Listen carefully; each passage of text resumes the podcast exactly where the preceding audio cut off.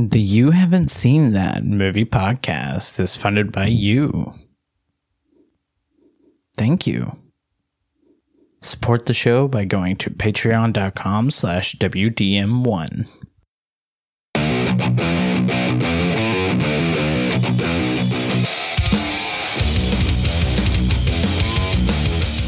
Hello, everyone, and welcome to this week's episode of the You Haven't Seen That Movie podcast, a bi weekly podcast where my guests and I watch a famous movie I've never seen before and discuss it. This week, we're talking about Jackie Brown, a 1997 classic starring Pam Grier and Samuel L. Jackson. I'm your host, David Lonnie Waters, and in my guest chair today, we have Kristi Ingram. Hi. You you looked at me with that that look like I've I've. Do you know that you're only the second person ever to be um, a return return guest? Kind of a bummer, David. I wanted to be the first. Oh, Mega competitive. So well, you lost that one. How does that make you feel? no. I feel like I should just leave. oh, damn. Podcast over. Thanks for coming. Bye. Yeah, I just got done um, eating some fast food Chinese. Oh, so good. It's called Oriental Express. It's here in Denton, and we love it. It's just so good. And Yeah, classic drunk food, even though we're sober. So uh speak for yourself. Oh, wow. I'm just kidding. That's funny, I need to hop on the train apparently. right? No, I, I am currently high on Frio's ice cream, so yeah. Yes, that's the other thing we got, and I love the. I love. I don't know. Popsicles are just a.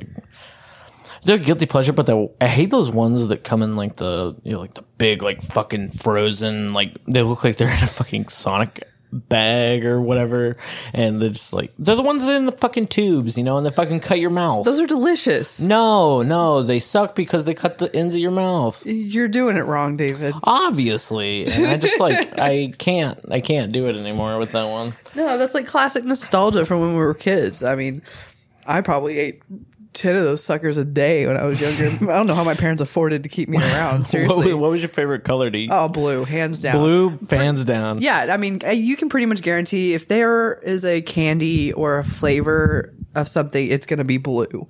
If I like it, like blue raspberry.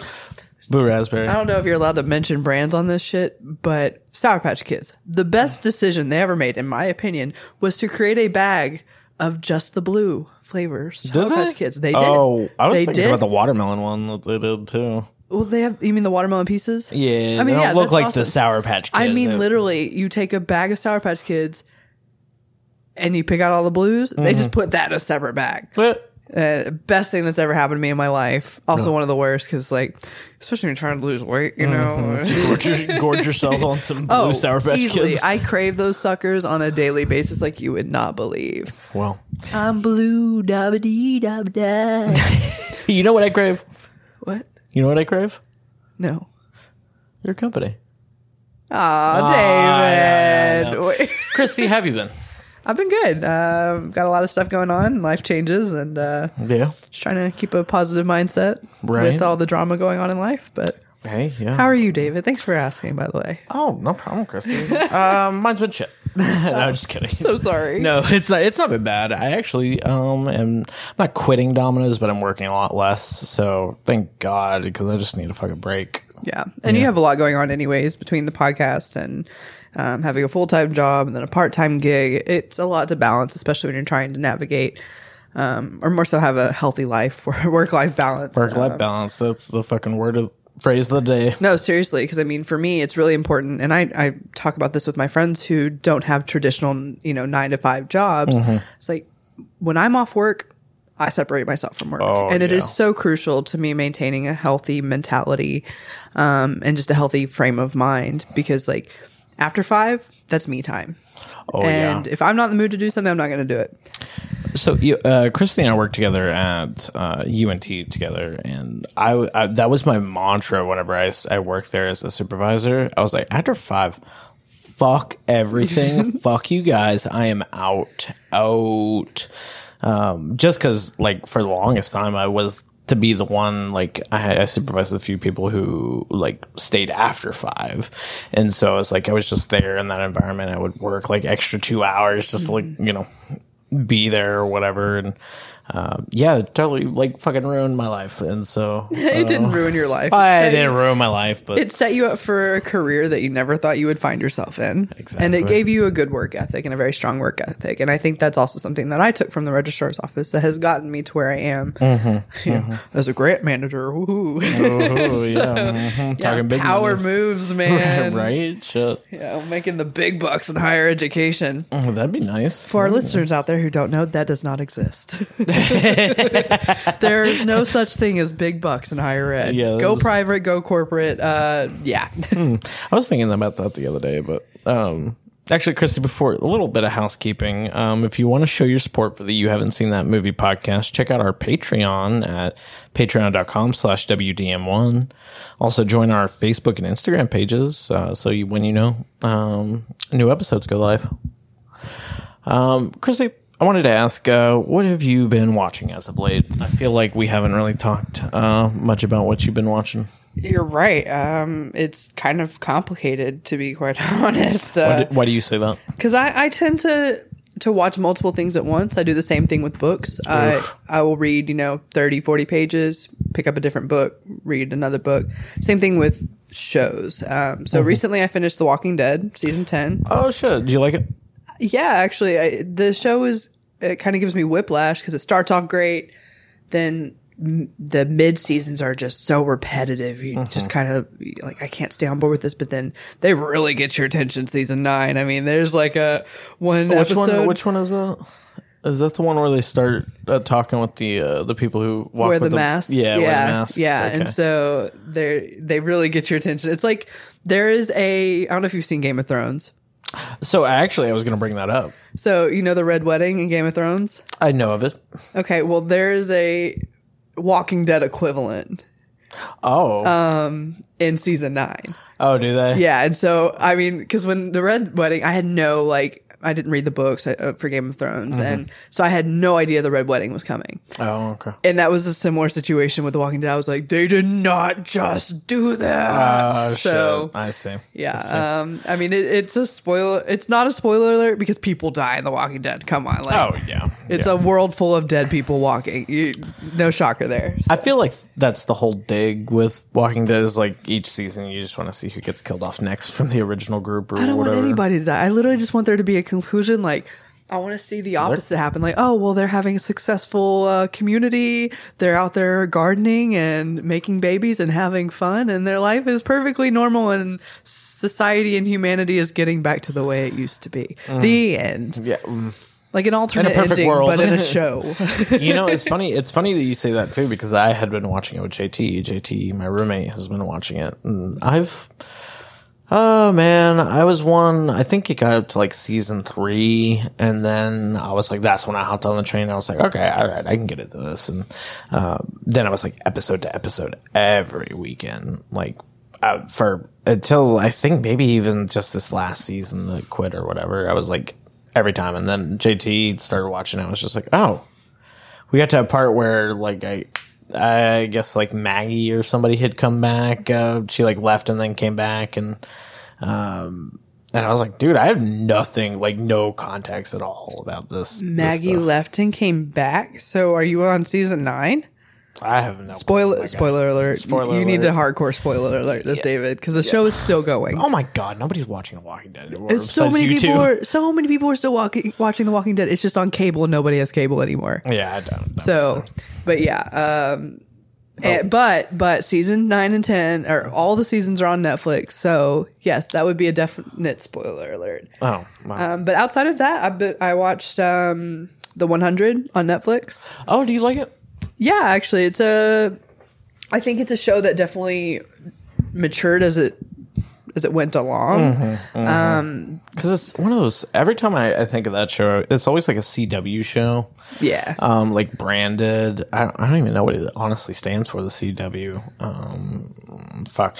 Uh, but it's like supernatural. There was um, Gossip Girl was on there. It's CW has a certain flavor of show, and that's like where the Flash TV show and all those like stupid Smallville No. and shit. Yeah, and so it's just like I've always had this like, especially my twin sister Tanya. She loves Supernatural, but so I mean, it, at least it aired on CW, and I, I get that same vibe from it. I'm just No, like, I, I, com- cannot. and it's funny you say that because I completely know exactly the type of show that you're referring to. I just can't think of like the what you would call it Right. because they just have this um, air about them as to how the actors speak. That's exactly the word I was going to use. Air. Yeah, and it's like it, there's a style to how you know the episodes go along. Style guide. Mm, maybe they maybe they got a style guide for CW shows.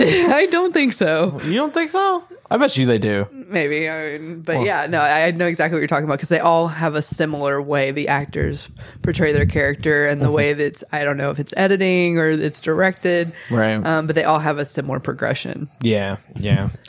I personally, I've been uh, JT turned me on to this one called. Uh, I was- I watched it JC on- turned you on. oh my god! um, it's called the Wild and Wonderful Whites of West Virginia. Have you ever heard of it? Wow, what a what an alliteration Uh, there! right? It's Say that five times fast.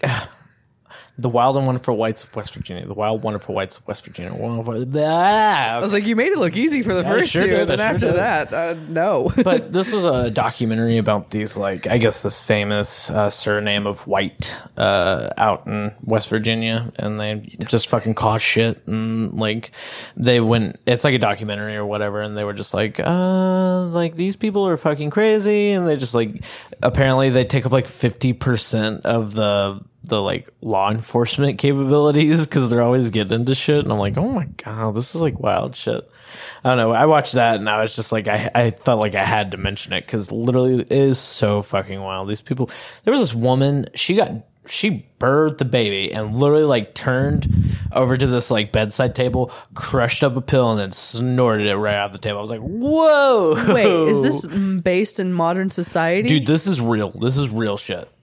Oh, I thought this was like you know uh exaggerated. You know, No. do- I don't even want to say documentary because it doesn't sound. It doesn't sound like it, but it totally is. It, like, it, I don't know. Even that, It sounds like some Peaky Blinders kind of shit. no. it's like white trash. Type worse. Trailer Park Boys. I love Trailer Park Boys. I'm trash on Trailer. Park I've Boys. never seen it. Really? Yeah. Oh, that's a good one. That's a good one. Uh, it's it's a certain flavor. I would say I feel like it's just Larry the Cable Guy m- multiplied by every single character on the show. but they're Canadian. yeah. Oh, okay. I didn't know that either. I don't know. Canadian Trailer Park, not an for- American Trailer Park. Yeah, lucky for Canadians. I don't really associate Canadians with being trashy. I mean, what a luxury that they have there. I mean, I, not that I associate Americans with being trashy by any means, but it's like, yes, there are certain states where I'm like, trailer park, yep, trash. trailer trash, but not Canada, not Canada. Like, there was another documentary that I watched too. Um, that Bob Ross documentary. Have you have you heard of it? Have you seen it? It's going through Netflix. No, um, I did see that a Bob Ross show was recommended to me. You should watch that. They really like everybody like pause this and go watch about this Bob Ross documentary. It is amazing. It's a, it's good because it's a good documentary, but they really screwed Bob Ross over and like their shits like like I don't I really do not want to spoil it all because I think it's Oh, so that it's good. not in, in a positive light. Oh no! Well, I mean, it does. It does. It, it shows like the impact of that he had, but then it flips and it's like, okay, these people who he worked for, they just like totally fucked him up. Yeah. Wow, I feel like um, I don't know. There's a documentary about it, but I feel like Jim Carrey kind of had a similar situation where you know people started to portray him in a very um, like unstable light for a while until he finally, I Oh. think, took ownership of that. You know, the That's fact that he is eclectic and he is an artist, because I think for he so did that many, Andy Kaufman documentary. Oh, and he yeah. like really like anybody. I think he's a method even- actor. I mean, I talk about I I don't know if it was it wasn't last week because we did the bonus episode for this, but a, a few weeks ago we were talking about method acting or just like character acting. I was just like people who fucking can do that shit is just like putting yourself in a mindset like Heath Ledger, Joker. Um, I can't remember what movie it was, but it'll drive me crazy. I'll think of it later, but um, yeah, anybody who does that sort of thing, it just really like blows my mind how. Oh, it was uh, There Will Be Blood. Have you ever seen that? Um, Daniel Day Lewis. Um, great fucking great fucking movie. It's also on Netflix. Great.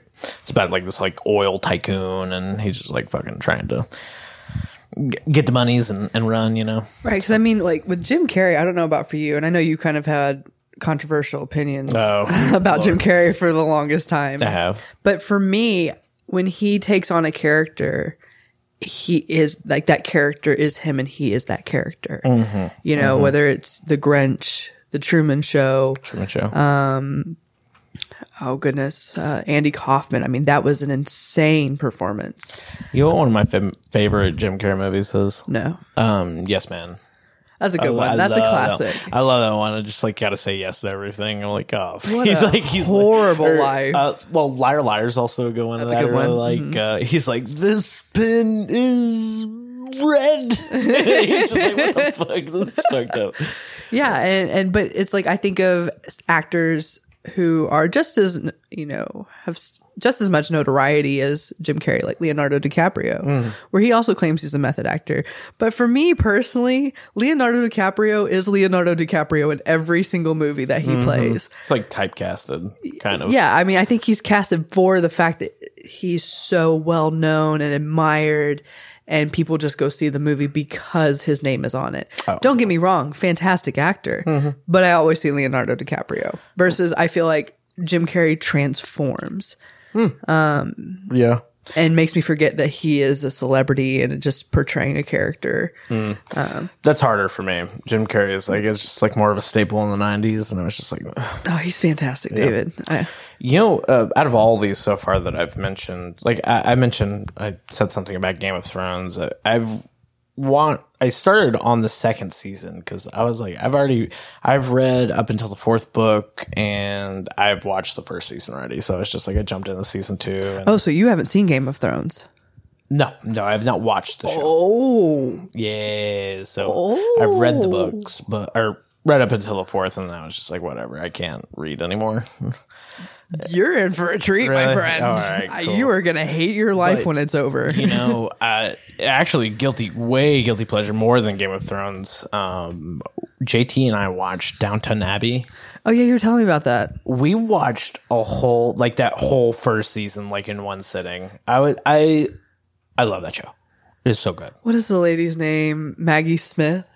Dame Maggie Smith. She uh, is one of the actresses in. Oh, she's um Pres- Professor McGonagall. She's yeah, Professor McGonagall. Exactly. yeah, yeah, Maggie Harry Potter. Smith. She's so she's so like spicy in that show, and I fucking love it. It's I great. mean, she is like the pro. Like I don't. I think she's probably Great Britain's equivalent of like Betty White. to the United, that's a good point. the pride and joy of the Great pride and Britain. joy of Britain. It was uh oh gosh, Alan Rickman, and then when he passed, R.I.P. Snape. right. Uh, yeah, Professor McGonagall is now the the prized jewel of. so to speak. There was this one episode that I was watching where she, uh, they had like a flower contest or whatever, or like you know best flower or whatever. I don't know for the town or whatever, and this. One lady who she's beefing with was just like, "You're gonna win it because all the judges think you're cool and hot shit and whatnot." And she like gets up there at the end. Maggie Smith does to read the award, and everybody thinks that she's gonna name herself or whatever the winner. But uh, and her name is there as the the winner or whatever. Uh, but she totally has like change of heart and and gives it to the other guy. I'm like, oh. She was like total bitch up until that moment, and then she she was like gave the prize to him, and I was like, "Oh, that's so fucking sweet." Uh, I'd be like, no, this is my trophy. Rub it in her face. It would turn from a county fair into a cunty fair real quick. right? Yeah. Shit. And I'd be like, hey, bitch, see what I got that you. d-" It's probably just a ribbon, but I mean, Yeah. I would make it into like, I would create a trophy. I would create a sash. Yeah. Did you bring your own? Yes. Oh, yeah, just like pulling out of his back pocket. Like, no, ma'am, you actually got second. I don't, that's not what this says. yeah. So um, before we jump in the movie, this so this is going to be the first reverse episode that we're going to do. yeah. So typically, um, with you haven't seen that movie podcast, I am the one who hasn't seen it. But this week, and I'm sure we'll have more of them um, to come. But Kristi has not seen. We're talking about Jackie Brown today. Um, Kristi, top level opinions of it. What do you think? surprisingly, and you know, I kind of touched base on this. This is definitely not a movie I would have chosen for myself. Um, you know, I think a lot of people can relate where you're just scrolling through Netflix and who like looking for something out of desperation to watch. Um, and for me, I would have just scrolled right past this because it's, uh, it's not action, it's not suspense. Uh, I don't even know how you would classify this movie, or as far as the genre goes.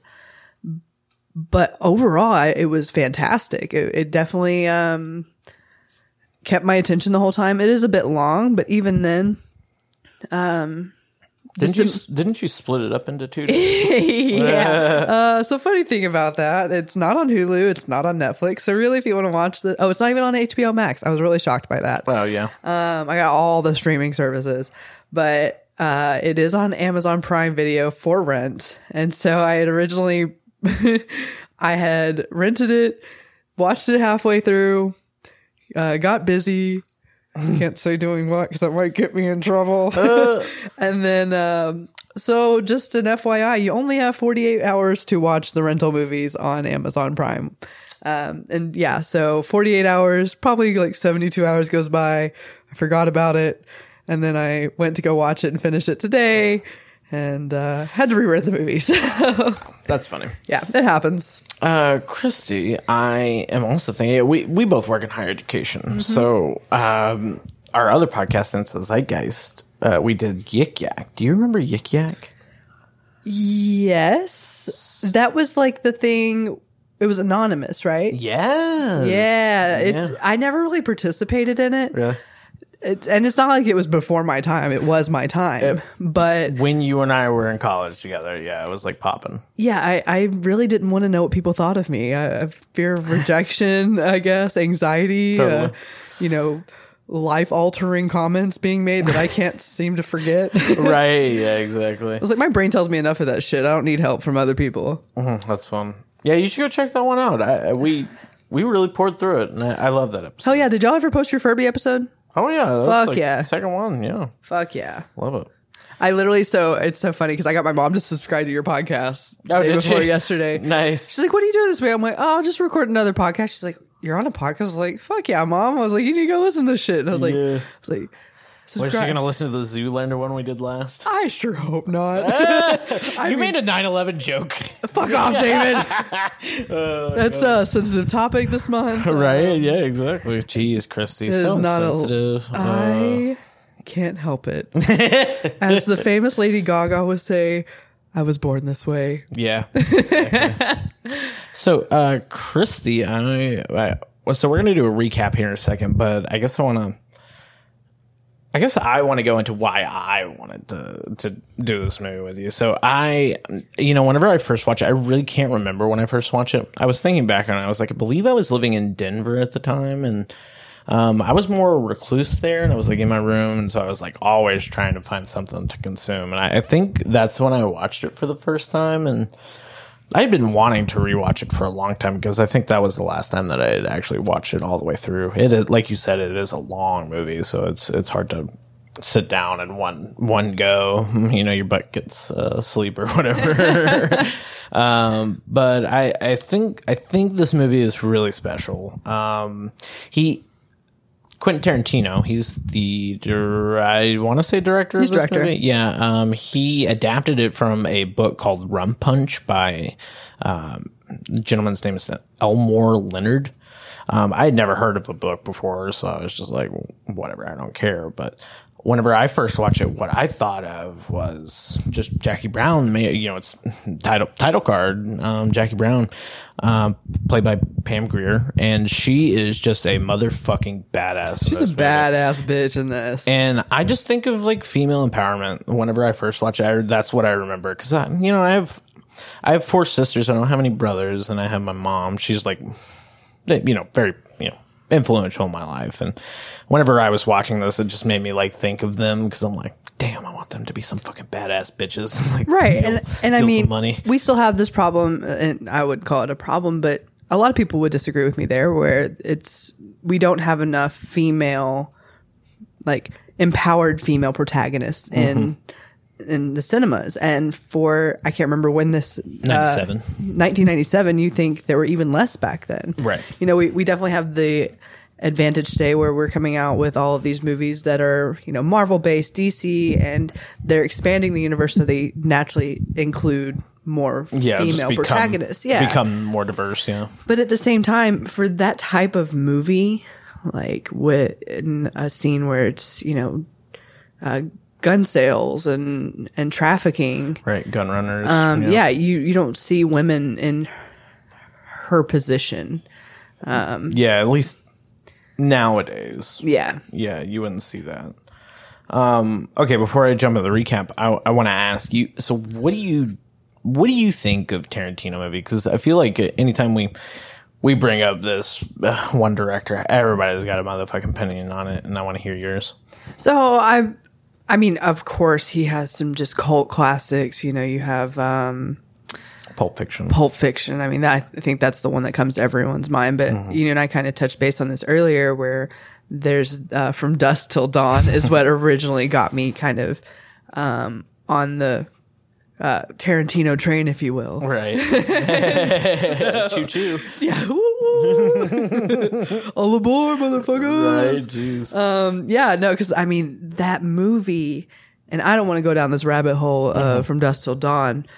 It- the twist, I mean, I it, the twist alone in that movie made me want to explore other movies that he has directed. Have you not seen many of them? No, definitely not. Really? Like I said, this is not my general like genre of interest. Hmm. Because a, a lot of what he does is action, Yeah.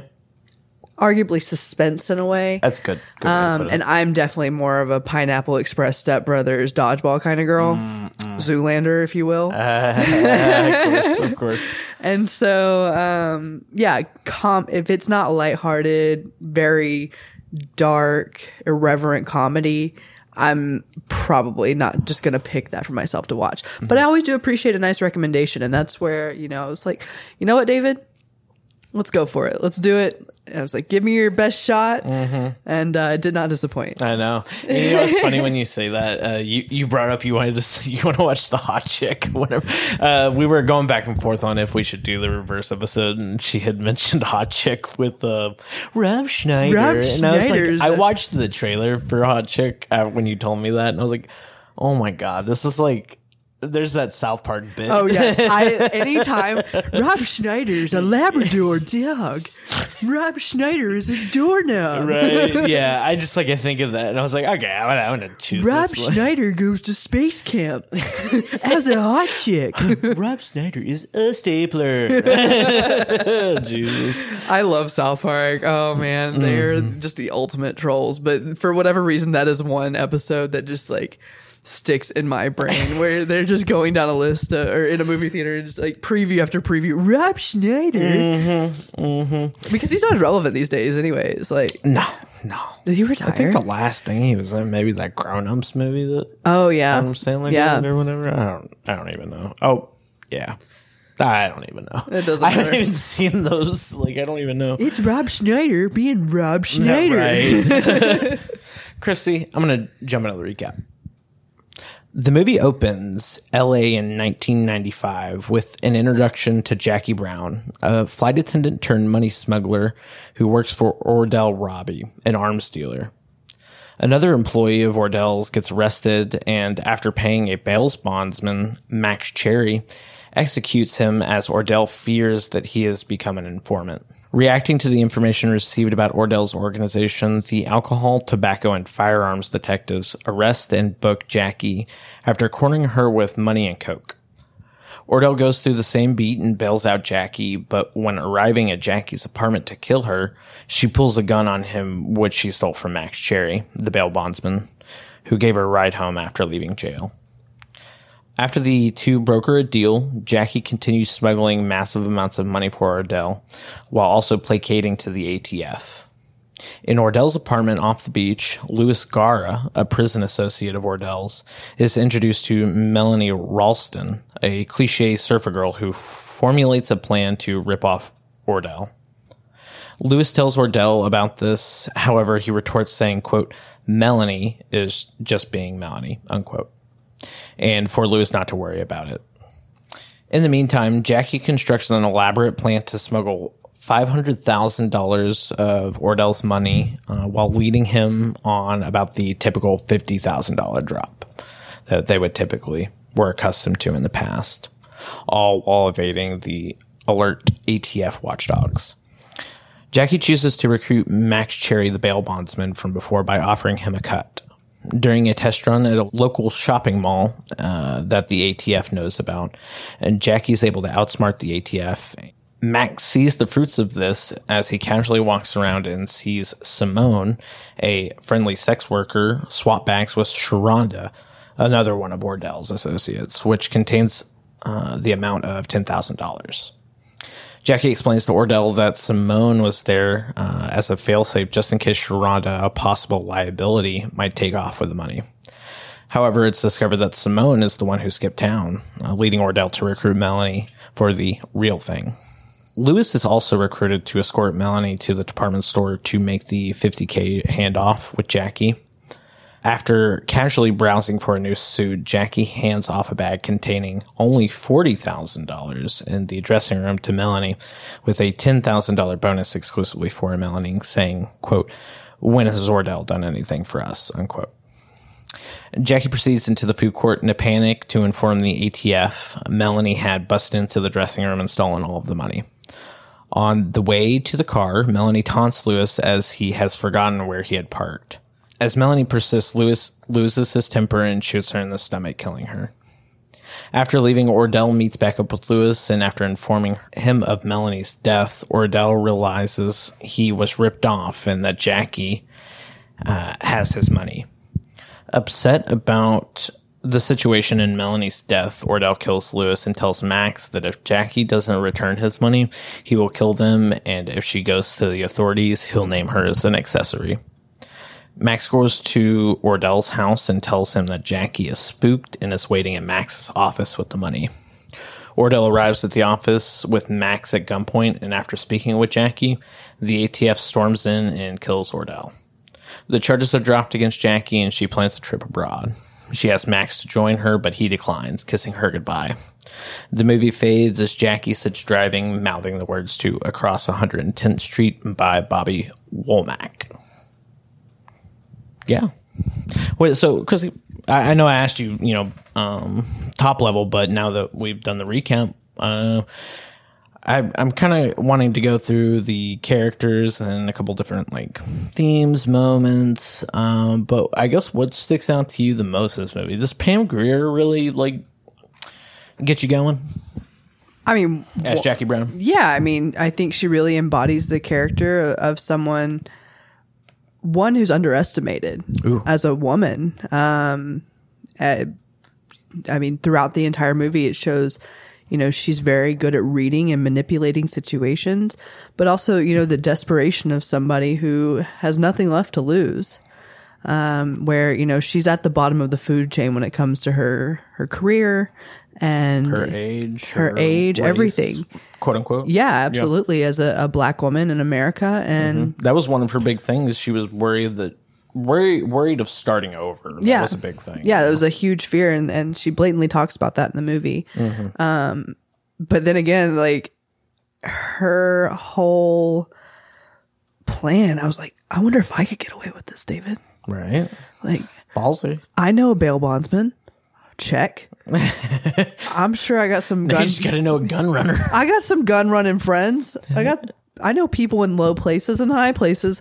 I, yeah, I was like, there's no way you can get away with this Yeah, these you know, days. it's funny. It's funny that you well not say that, but Hilarious, uh, David. Lord, uh, you know, in GTA Five, the video game, uh, she's like an in-game radio host. Uh, she's like for one of their like made-up radio stations. Oh, no way. Yeah, the radio host because the radio channels sound so real Mm-hmm. on, on the game and i love love love uh, grand theft auto i think one just the designers of the game the extent that they go to build this entire city, but then the details Mm-hmm. and what you have the ability to do. Like, I love just going up and punching people, hitting them with my car. Same though. But then again, I'm super casual. I don't play Grand Theft Auto to like play the actual like story mode. Right. I just drive around like a normal person half the time.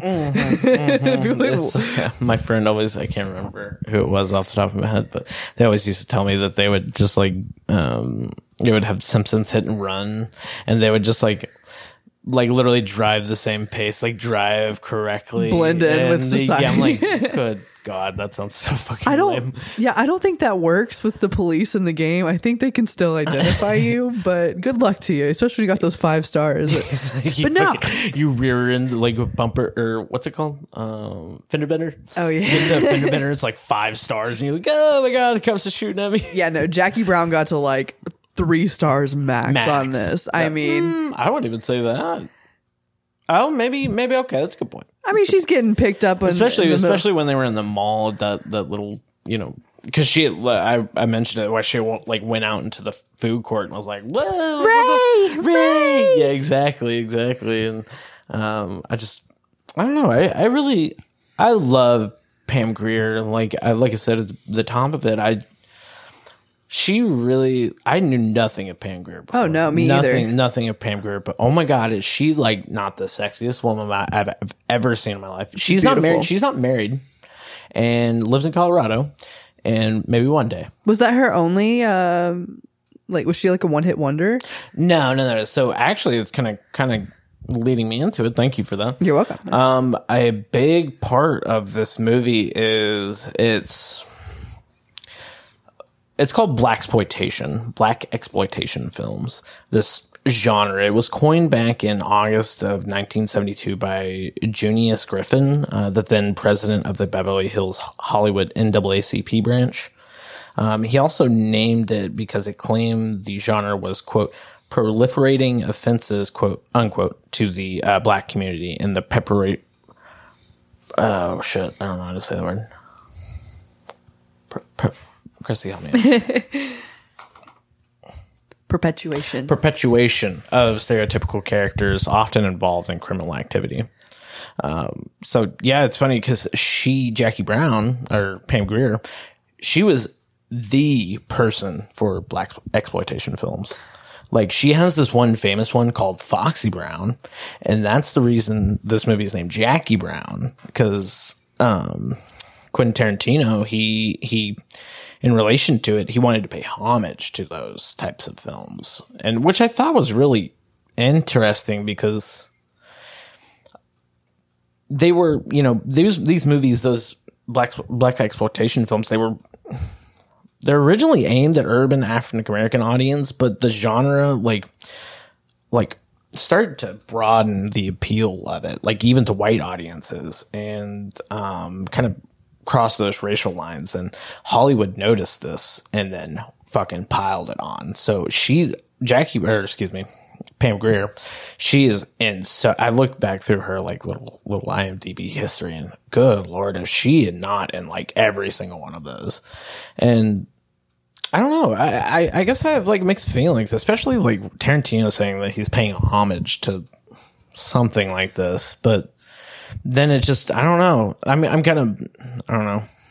I'm not a racist or anything. You know, I hate the you know, I hate to disparage anybody, and I'm thinking that somebody's like taking advantage of that that exploitation, especially Hollywood. Like Holly, fuck Hollywood for that.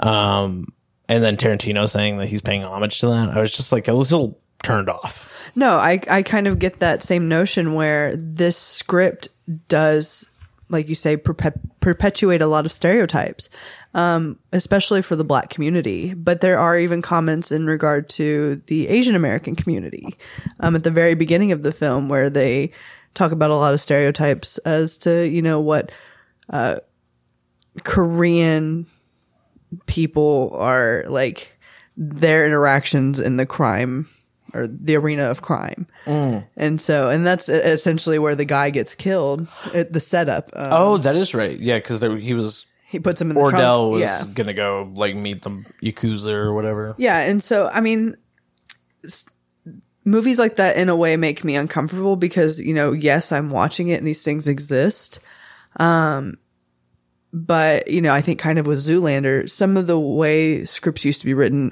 don't age well Definitely. Um, and you know it's like yeah in hindsight probably could have changed some things but that's just not that this is right but it was the time you know and it's like you said there were a lot of people who recognized this and i hope are making active changes in the way hollywood um, and the big film industries approach uh, you know script writing and movie direction casting Right. for these kinds of productions where we're not being so um, stereotypical right.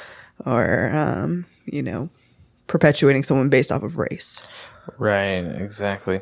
Some held that the this trend was like one a token to black empowerment, but others accused it of you know, like we said before, perpetuating those stereotypes. Right, because I mean, at the end of the day, Jackie Brown, yeah, she was badass. She was a genius, and um, you know, came up with this brilliant scheme, but she was still breaking the law. Right.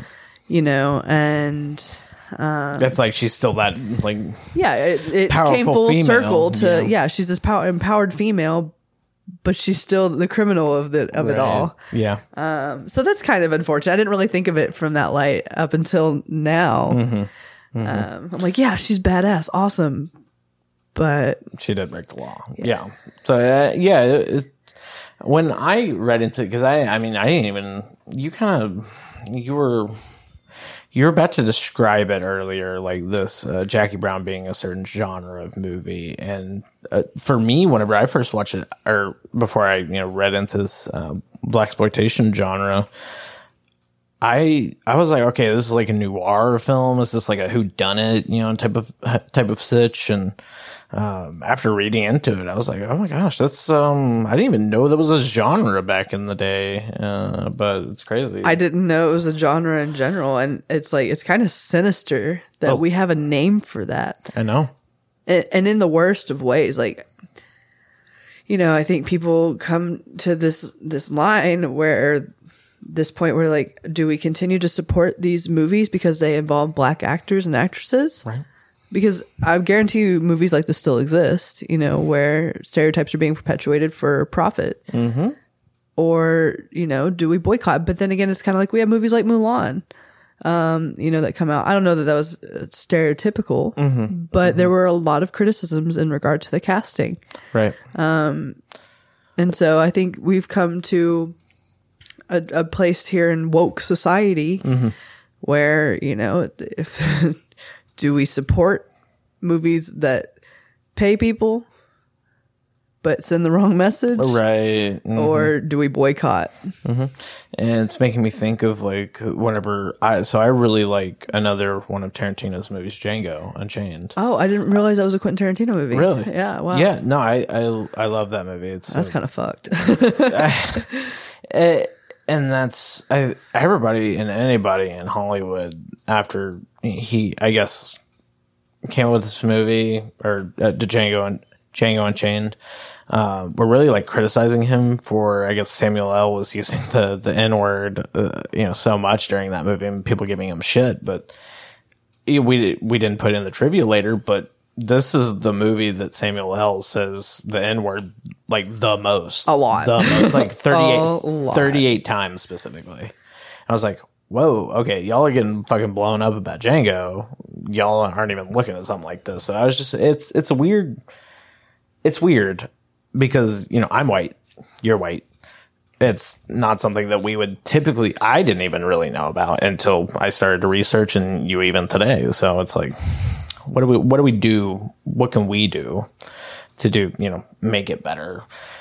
Not support things like this. Right. Yeah, but you know, if if I if you know I did come into this like watching this movie for the first time out of the blue, I didn't know anything about it.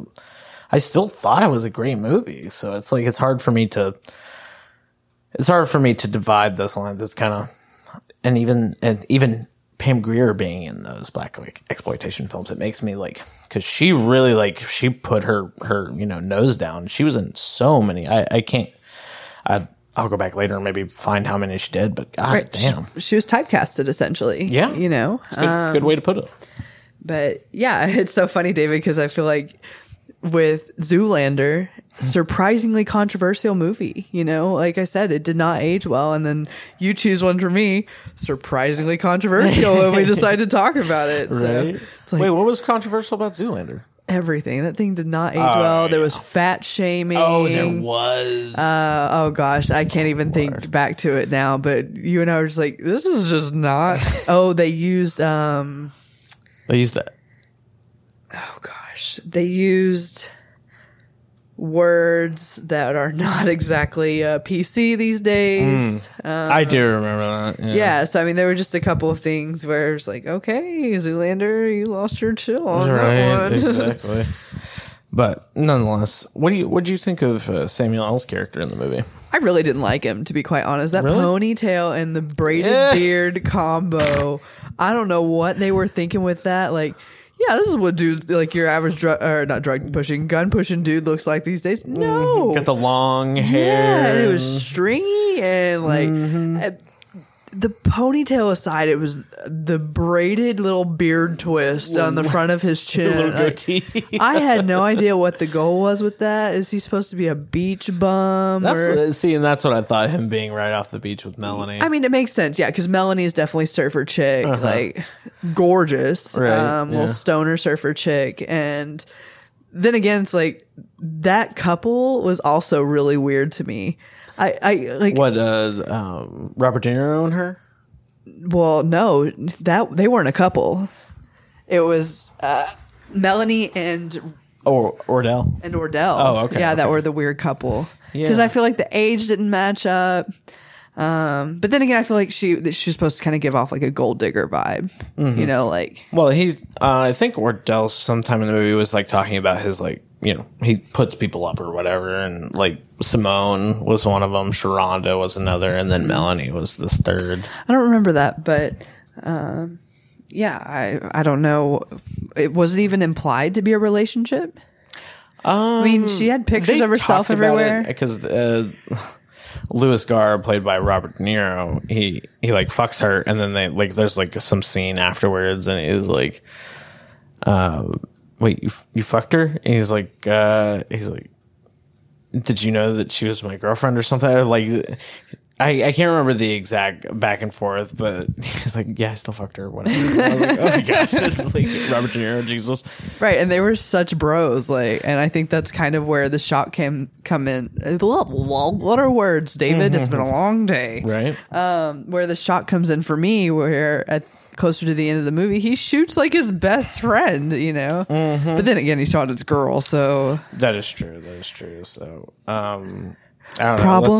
Let's, let's talk about, I guess, um, them two, Robert De Niro, and then so Melanie. Uh, her name, her name in real life is Bridget Fonda, Jane Fonda's niece.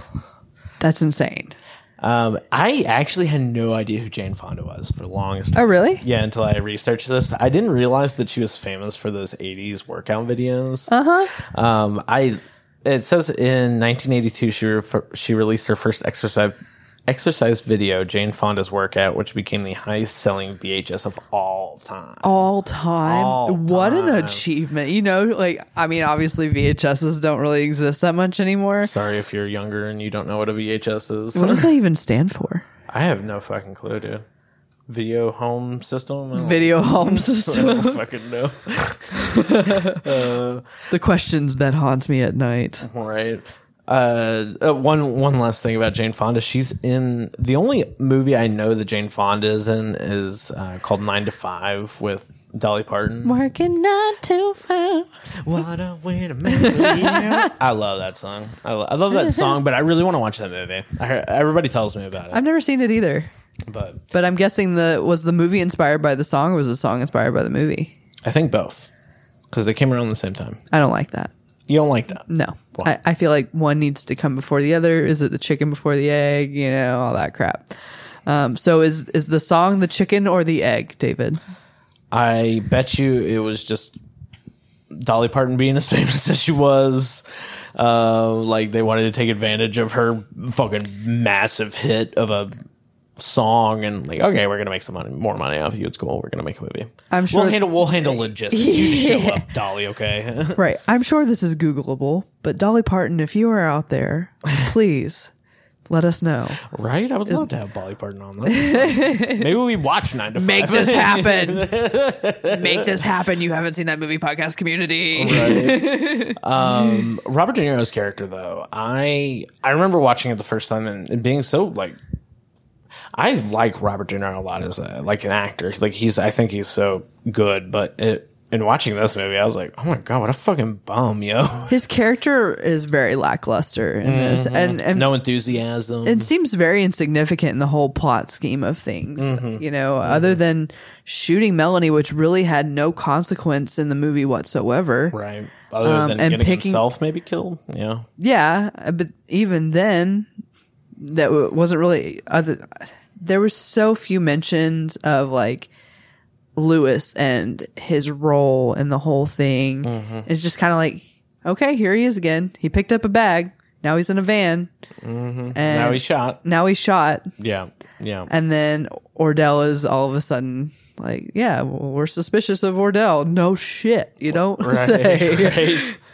Um, yeah, and it's like a throwaway line at the beginning because I had when watching it the second time, that's when I picked up on it that they were like uh, prison buddies, like they were, you know, bunkmates or whatever the fuck you want to call it. Yeah, I mean, I feel like the movie could have they could have framed it differently, and the movie the plot still could have gone on without Louis even existing in the whole storyline. Yeah, yeah. I think we could placated that whole role of getting the money to just a singular person not having a little. I mean, it's nice that the the back and forth that they had. I, I think it was funny how he got fed up with her like real quick. Um, Oh, yeah. like, I mean, she was annoying.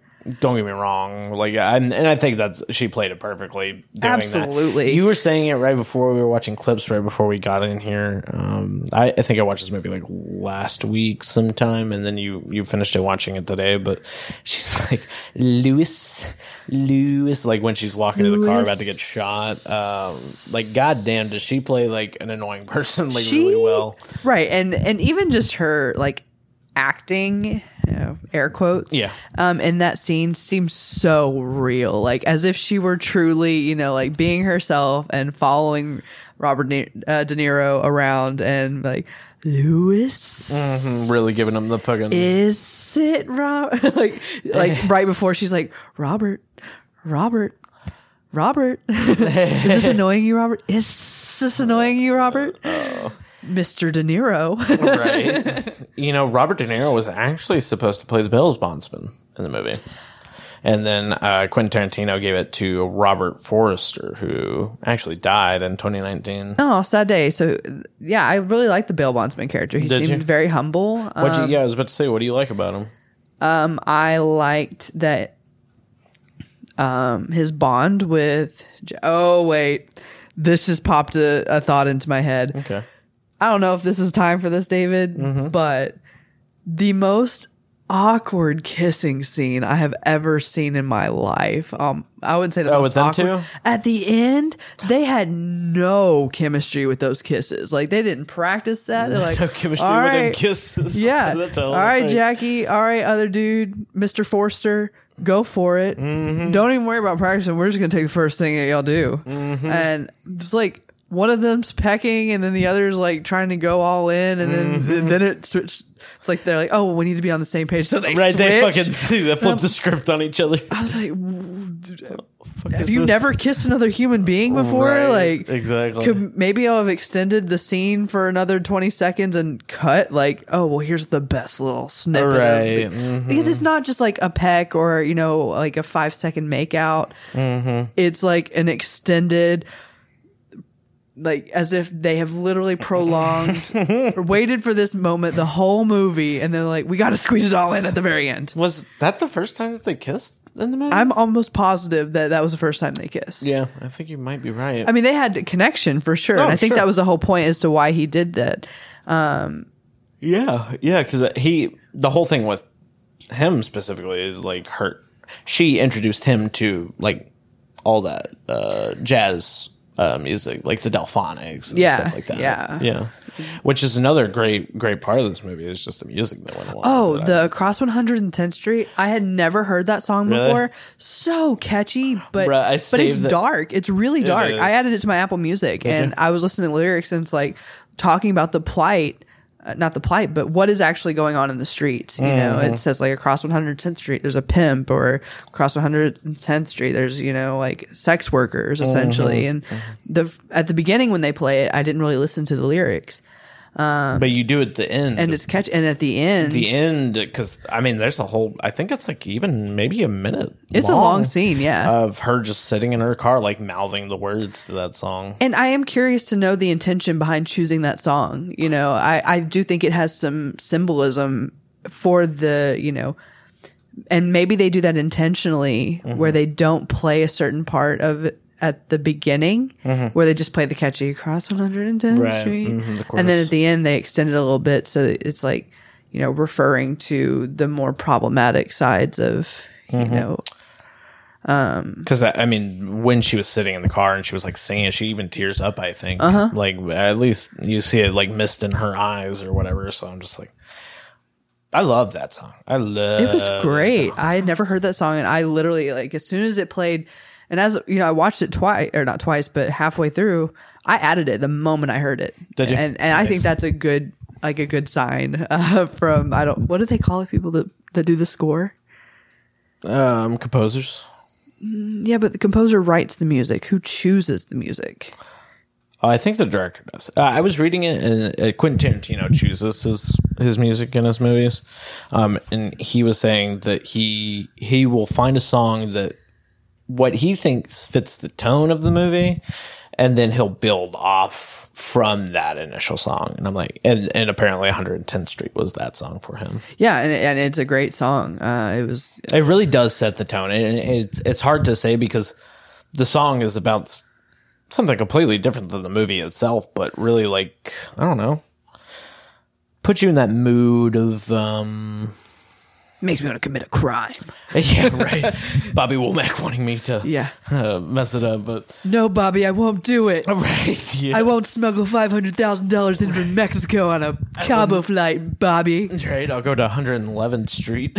Yeah, only four hundred ninety nine thousand dollars, Bobby. Oh Lord!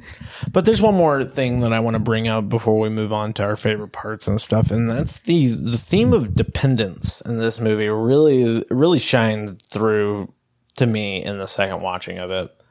Um, I'm thinking of like uh, Max Cherry and Ordell uh, being dependent on one another as bail bondsman and criminal.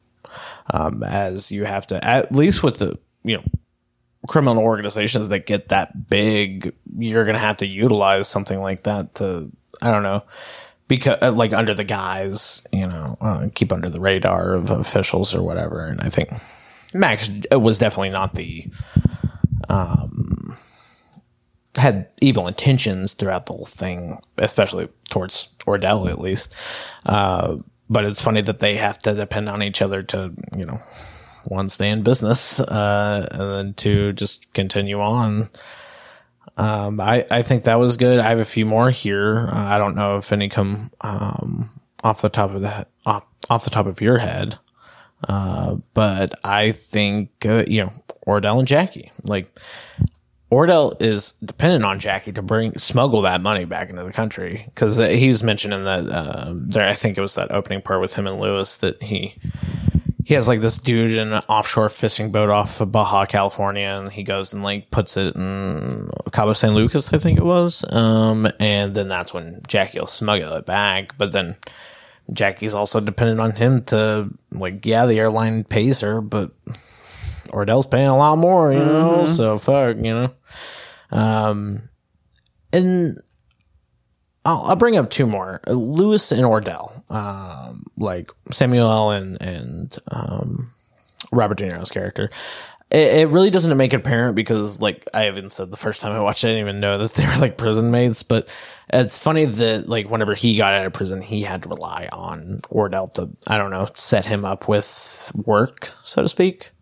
um, and just the way that that dynamic plays out. I mean, specifically in the prison system, um, you know, things like that. You know, I, am I'm, I'm even thinking about dependence in my life. Like, shit, whenever I moved back from Denver, I didn't have a place to stay. I went and stayed at my mom's. Like, you know, I was dependent on her and shit. So I was like, it's it's funny that this theme of dependence had had played through the whole thing and. I guess the big point I want to make is like with Max Cherry. Um, Max Cherry can you think of any anybody that he depends on besides his employee?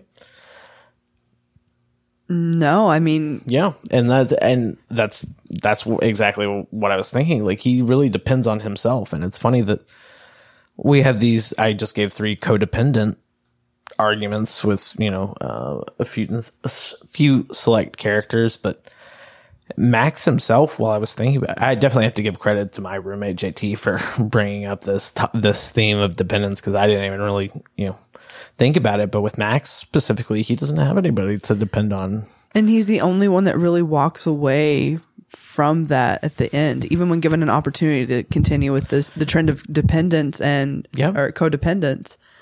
He chooses not to. Yeah, yeah. He, Jackie straight up. I, I think that's the the idea of like, especially that end part, like Jackie and him like becoming dependent on one another, and he says no. It's just it's weird. It's weird to I don't know think of this movie and and something like that, codependence and Right, it's not- independence. It, it's like you said, it's not a theme that you would necessarily expect to derive from a movie like this. Um, you know, and I think something else that is for me, manipulation is a huge one. Sure. You know, this whole movie is dependent on Jackie Brown's interpretation and manipulation of of the situation she's found herself in. You could even say that this movie is a story of Jackie Brown coming, uh, like starting codependent and moving into independence. Yeah. You could say that. You could even say that maybe Jackie Brown had this in her head the whole time. This is how she knew she was going to get herself out of the situation before she even got stopped by the um, the what do you call those people? ATF. ATF. Yeah, alcohol, tobacco, and firearms. Oh, well, look at you walking dictionary thesaurus dude thing. I don't know. That's like common knowledge. No, No, ATF. I think JT had to ask me the same thing. So I, like, I just feel smart. yeah, no. I mean, it, it, obviously, I don't think that's really what happened, but I think you could speculate. Like, you could possibly, like, yeah, Jackie Brown knew what she was doing the whole time. Mm-hmm, um, mm-hmm.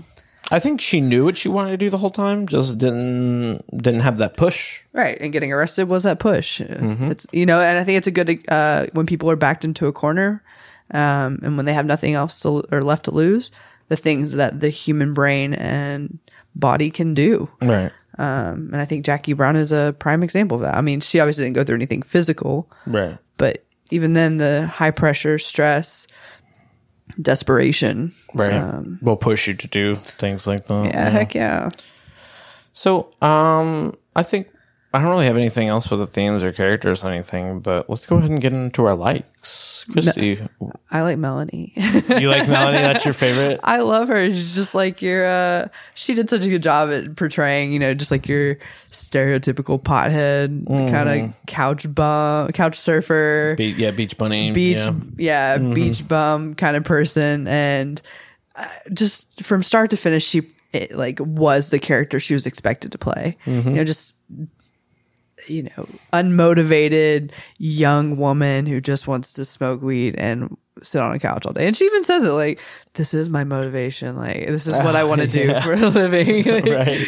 I'm like, Your motivation is to smoke weed, then and watch TV. Yeah, exactly. No, seriously, I was like, that is like the most relatable content I've ever heard in my life. Like, right. like I now that now that I'm thinking of it, um, I'll, all the characters really kind of played to that. But you were talking about earlier about method acting. I think every single one of those characters really like.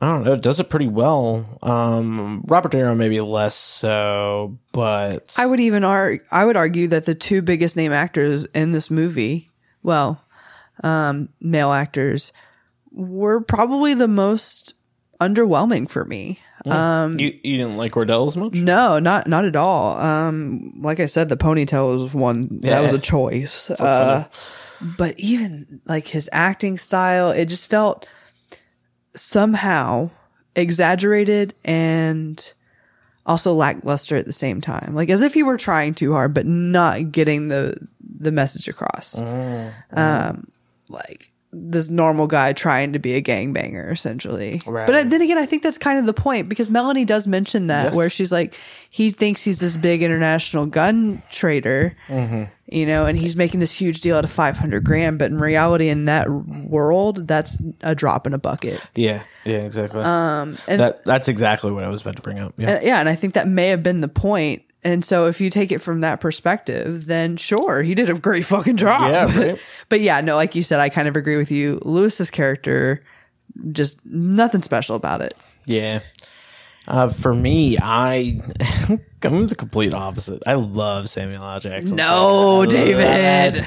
I, lo- I love it because it is so outrageous. I love the little like rat tail goatee thing, and and just there's I think one portion of the movie where he straightens his hair and it's not in the ponytail, and it's just like it's all wavy. I'm like, dude, that one part, I was like. Whoa, that's some that's some hair, yo. um, Well, and I don't know about you, but the hat choices that that man makes throughout the movie, questionable. I I don't understand. Do you see any particular one in your mind's eye right now? oh yeah, the red fedora. Um Oh, oh, Uh, I believe he's walking through the mall.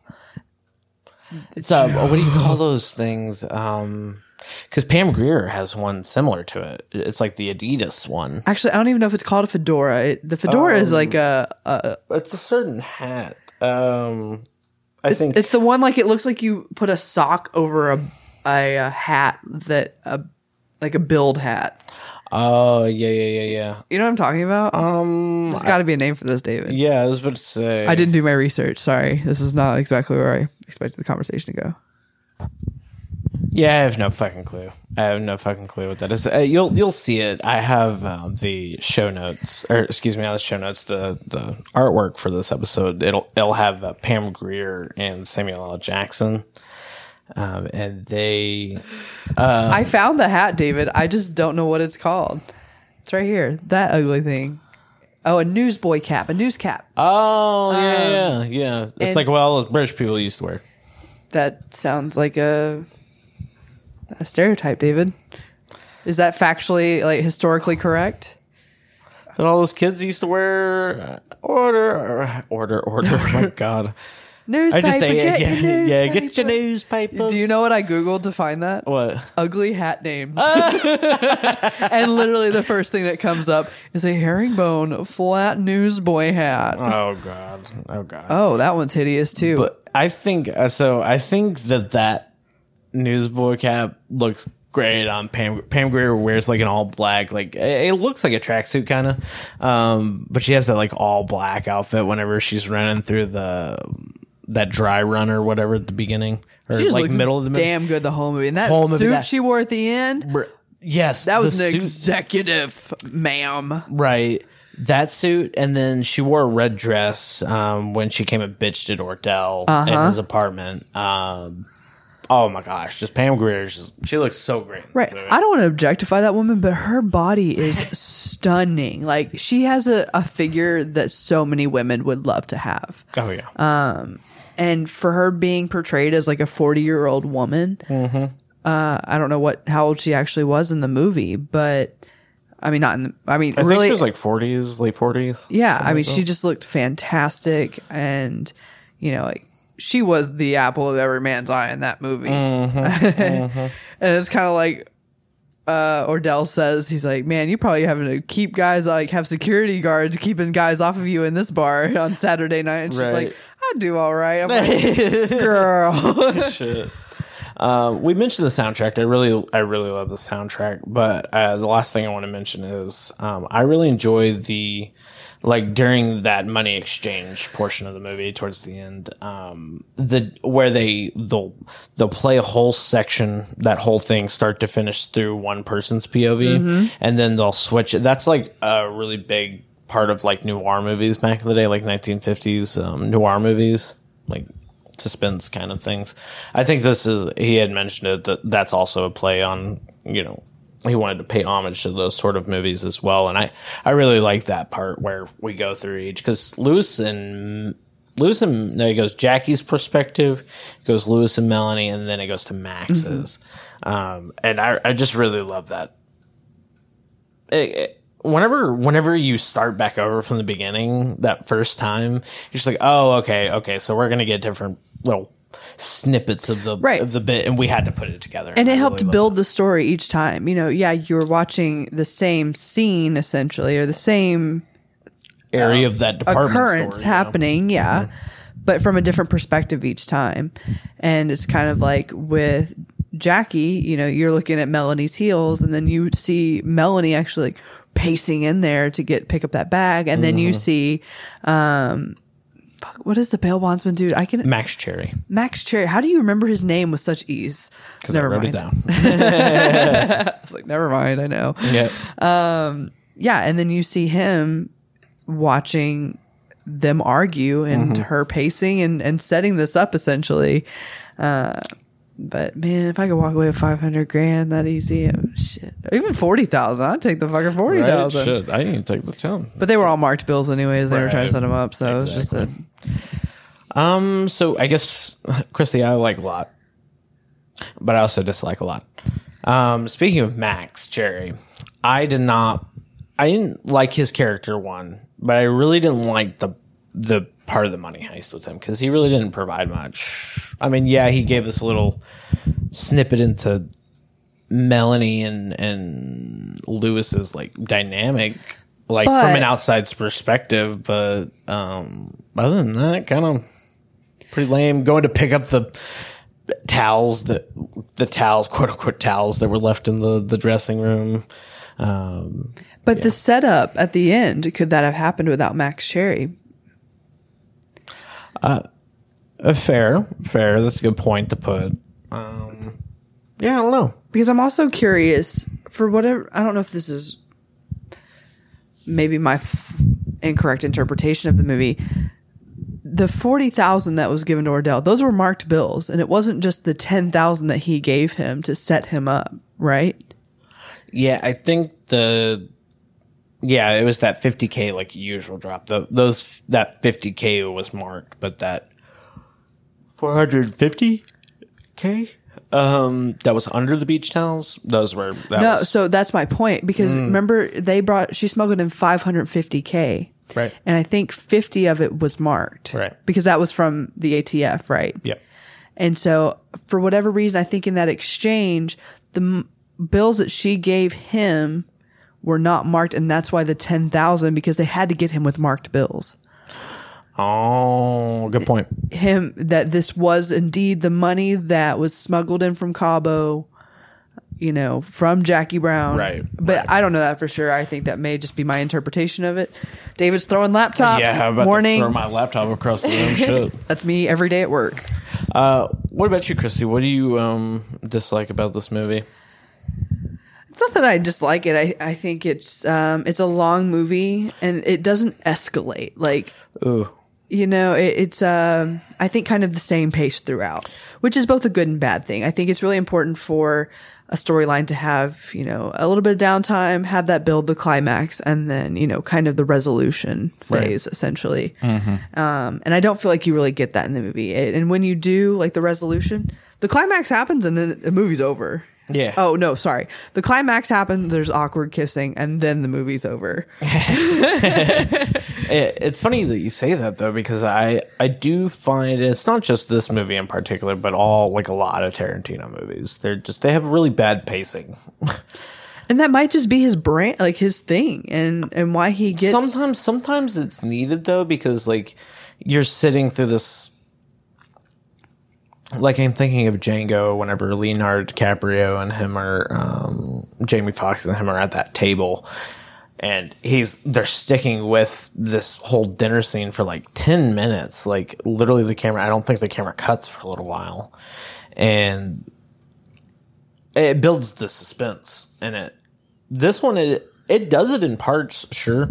Um i'm trying to think of a specific part like mostly the gun pointing scenes. yeah whenever she still max she steals uh max cherry's gun and ordell comes over to kill her tries to kill her. Yeah, because I mean, he turns off the light. He keeps turning off Keeps the light. turning off the lights. Yeah. and so it makes you it gives this very sinister vibe like he's about to do something to her if he's i mean obviously she's such an important part of the movie so you know he's i think you could speculate she's not he's not going to kill her oh, but something traumatic could happen and that could essentially set the scene for you know Jackie Brown becoming vindictive or revenge because you don't really know what's going on, mm-hmm. especially with the Quentin Tarantino movie where, you know, like from Dusk Till Dawn where there's a, such a twist. I expected that twist the whole time. Mm-hmm. And outside of the manipulation factor where, you know, yeah, this woman has mastermind this entire heist essentially or scheme, mm-hmm.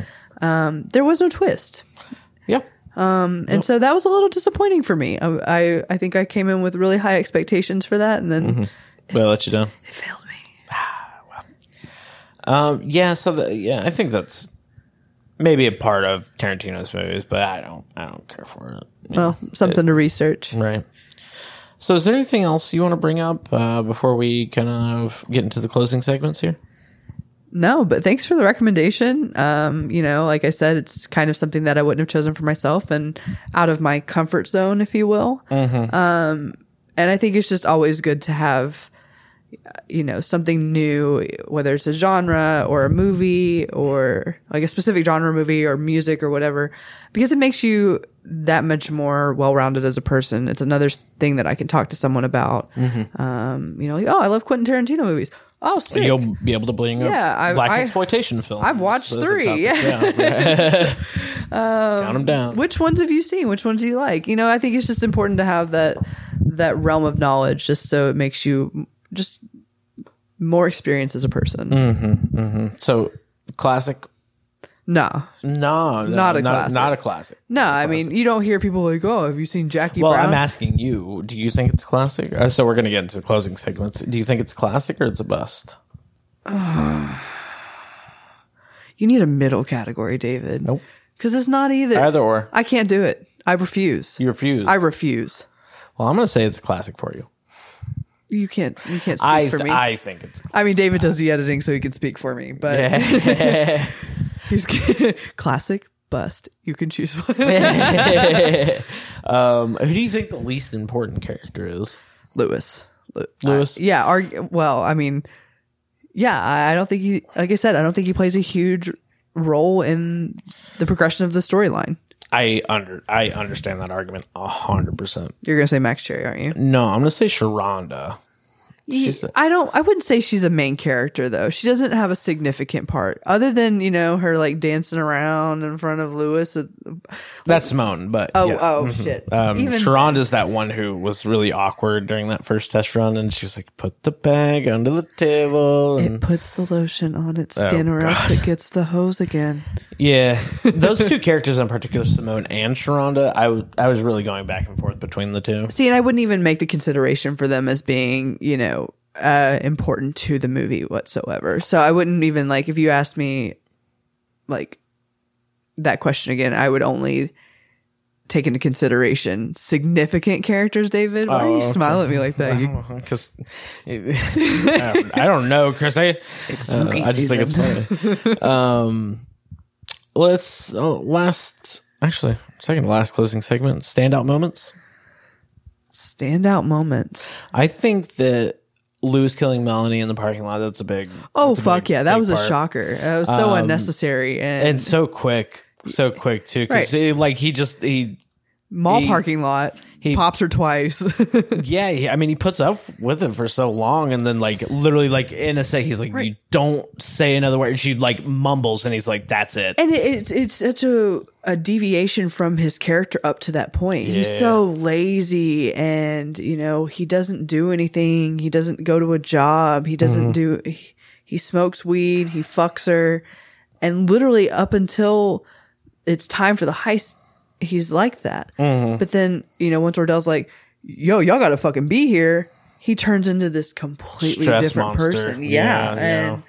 and um, I don't know if that's a part of the character development or just the or the you know It's a good way to put it. yeah or the so realization calm. of He- his character He'd been so calm up until that point. and that might be you know like oh yeah well he's just a normal person and then once eh, the part of his brain kicks in where it's like you know, uh, do or die, Right. fight or flight. He's a fighter. Right. Um. Yeah.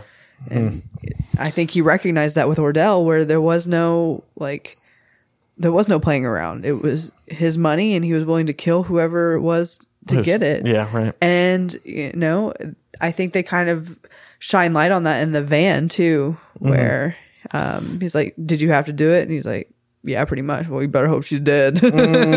Yeah. but One of Oh, my other favorite parts is is we talked about it earlier, where um, Jackie steals Max's gun and Ordell comes to try and kill her.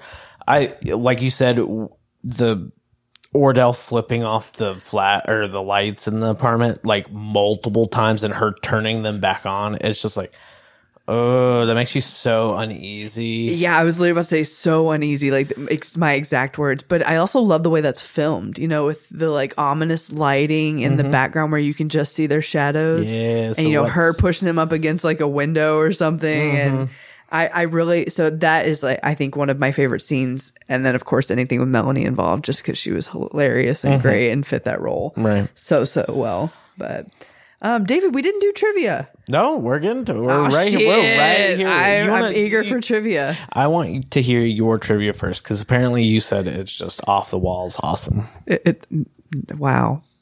Now I'm going to disappoint everybody, David, because it's not that great. Tell me, It's a one-liner trivia. is it? Yes. Tell me. The casting director for this production, Mm-hmm. his name is Jackie Brown. Like So exact same spelling and everything. you know the answer to this question. It's J.C. Brown, but it's Jackie Brown. Oh, and uh, uh, you told me this. Okay, all right. I wasn't expecting that. Well, no, I th- I'm like I, it makes me curious to know. You had kind of given a little bit of like history as to how it was named or the reference that Tarantino was playing paying. That homage Foxy to. Brown movie she was in. But I'm like, what's the coincidence of the casting director for Jackie Brown's name being Jackie Brown? Like, come on. Maybe Jackie Brown, the the costume designer, the costume director, was just like, "Hey, Tarantino, ha ha ha ha," you know, You really resemble this character that I'm trying to portray here. I think your name is perfect. Let's do it. right? I'm trying to think of like other movies that are people's names. Mm, I, you know, I don't know. Not many, but many. I if I find a list, I'm gonna look and see if the casting director's name is that movie. that person, Yeah. mm, I love it. So Uh, my piece of trivia is that Samuel L. Jackson names this movie his favorite Quentin Tarantino movie. because he well, is he only in the one? No, he's in like Oh, all of he's them. really? yeah, pretty much all of them. I think he's not. He's not in Glorious Bastards. He's not in. I don't think he's in Pulp Fiction. I don't know that he's in From Dusk Till Dawn either. Yep. No. No. But I. I like Quentin Tarantino. That excuse me. I like Quentin Tarantino movies, but I just. uh I think this is my favorite Tarantino movie. Like I, I like Inglorious Bastards. I, I I like Pulp Fiction. How have you seen Salma Hayek in From Dusk Till Dawn? She makes that movie, David. There is no comparison. Hear, I just like you. I didn't know that twist going in from Dusk Till Dawn. I don't don't spoil it here, but it's a good one. If you haven't watched it, it's good. I'm just Quentin gonna- Tarantino is in it with what, what's the other guy's name? Um, he's in the Ocean's Eleven movies or Ocean's movies. Uh, there's George Clooney. George Clooney, right? George Also- Clooney. I mean, it's a big cast. It's a Yeah. Mm-hmm. huge cast. Uh, you have the Cheech and Chong dude. Also, the uncle, Uncle Oh. Felix from Spy Kids. I got to make a Spy Kids reference on here. every episode I've done, Oh. or a conversation, every time I hung out with you, Spy Kids is on. Like, I'm so upset, upsetty spaghetti, that we we did not catch the my rant about Spy Kids 3D I from last know. episode. Uh, oh my goodness! yeah, Cheech Marin, um, Quentin Tarantino. Well, oh, Quentin Tarantino is in From Dusk Till Dawn. yeah, he's George Clooney's brother. Oh yeah, the crazy one. Yeah, Duh. crazy. Yeah, crazy Duh. I didn't know he, that he was in that. Um, t- yeah, Danny Trejo, Salma Hayek. Um, weird. I didn't realize there was a character's name in the movie called Sex Machine. Uh, Not- that's not this- uh, that's not Danny movie. Trejo's character. No, Danny Trejo is Razor Charlie. oh well, whatever. Other movie, not relevant. not relevant, but nonetheless, great one. So, Kristi, if you don't have anything else, no. Um, firstly, thank you for listening to this week's episode of the You Haven't Seen That Movie podcast. Thanks, guys. Uh, we hope you enjoyed it. Uh, also, big thank you to Kristi for joining me today. Thank you for being back on for a second time. I'm sure we'll see you on here for a third. Thanks for having me, David. Oh. Um, if you want to show your support for the You Haven't Seen That Movie podcast, check out our Patreon at patreon.com slash WDM1. Also join our Facebook and Instagram pages to know when new episodes go live. Um, yeah, I'm my Instagram handle is Wawa Waters, W A W A W A T E R S. Do you want to throw yours out or not? I don't do social media. You don't do social media? I have Snapchat, but Yeah. you can't have my Snapchat. I have your Snapchat. I mean, you can have my Snapchat, but I'm gonna just like blast it onto the publicly. world. Yeah. no, just kidding. Um, I charge no free content. oh Lord, uh, me too. Uh, I will pay you to put it back on, David. right? hey, hey, whatever, whatever. I get money. Should um, like this movie, hate it? Uh, let us know by calling our voicemail. Uh, both Instagram and Facebook literally have call buttons, so it couldn't be easier. But other than that, see you next week. Bye bye bye. The You Haven't Seen That Movie Podcast is a bi weekly podcast recorded in the DFW, Austin, and San Antonio areas in the state of Texas. The podcast is hosted, produced, and edited by me, David Lonnie Waters. All of Waters Media shows are funded by you over on Patreon at patreon.com slash WDM1. The following names are at the highest tier, the producer level, and I am humbled. Thanks, yous. Sharon.